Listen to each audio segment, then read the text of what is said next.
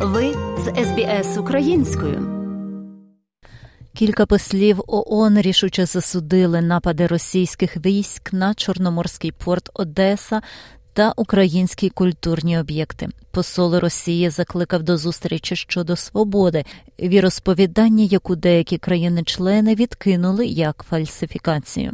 Це сталося після того, як українські чиновники взяли на себе відповідальність за минулорічний напад на ключовий міст, що з'єднує Росію з анексованим Кримом. Члени Організації Об'єднаних Націй розпочали шквал словесних нападок на Росію після нещодавнього знищення українських культурних об'єктів і ударів по Чорноморському порту Одеси.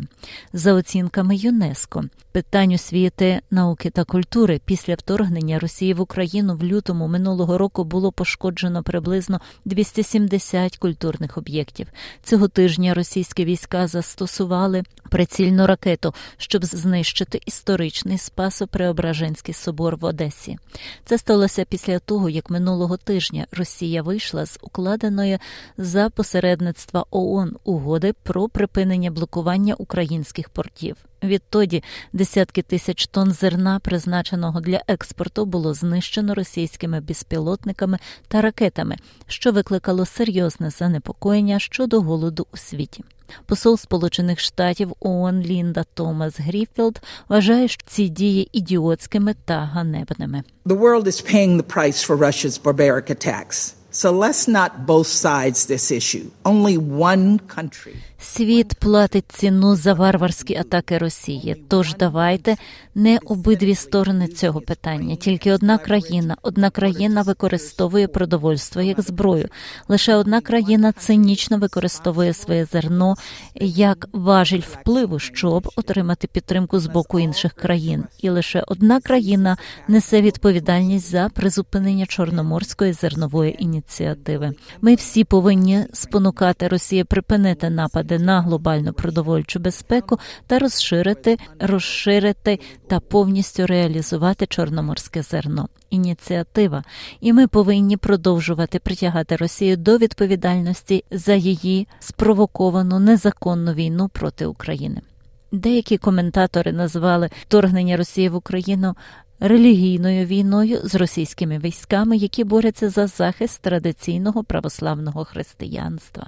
Росія закликала до проведення зустрічі ООН щодо свободи віросповідання, яку кілька послів, у тому числі Сполучених Штатів та Сполученого Королівства, відкинули як фальсифікацію з огляду на нещодавні напади на кафедральний собор в Одесі.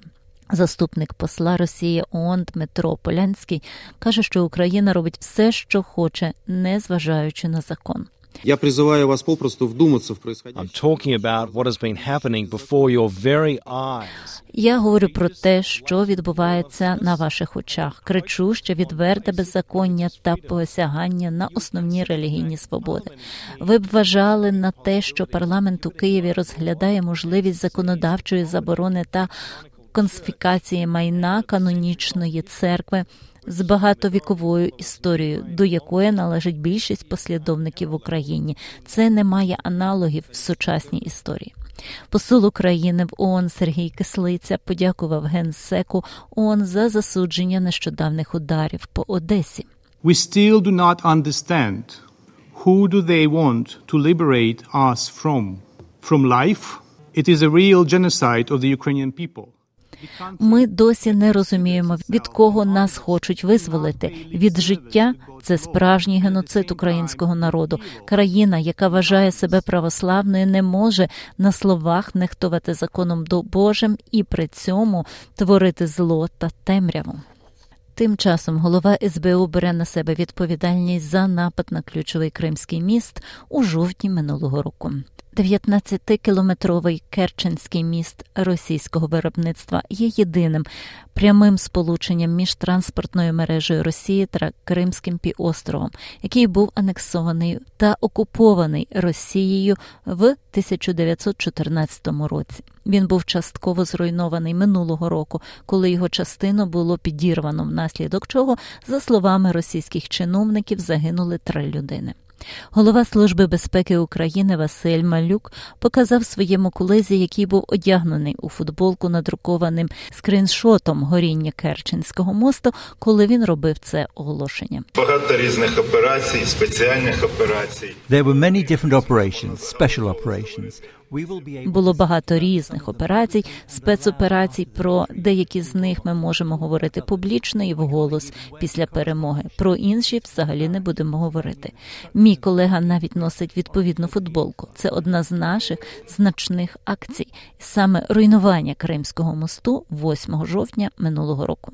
Поки Україна нарощує власний контрнаступ, президент Володимир Зеленський каже, що його армія готується до деокупації Криму. Готуємо і перелік деокупаційних кроків. We can quickly reintegrate Crimea into the state fabric. Ми можемо швидко реінтегрувати Крим у державну структуру України. Насправді окупантам уже варто подумати, що поки Кримський міст ще певною мірою діє, вони повинні повернутися додому до Росії. Крим, як і решта України, буде вільним, вільним від усього російського зла, починаючи від російських ракет і закінчуючи кожним російським окупантом. Росія програє цю війну, і жодна ракета її не врятує. За матеріалами СБС підготовленою Оксаною Мазур. Хочете почути більше подібних історій? Слухайте в Apple Podcast, Google Podcast, Spotify або будь-якому іншому місці.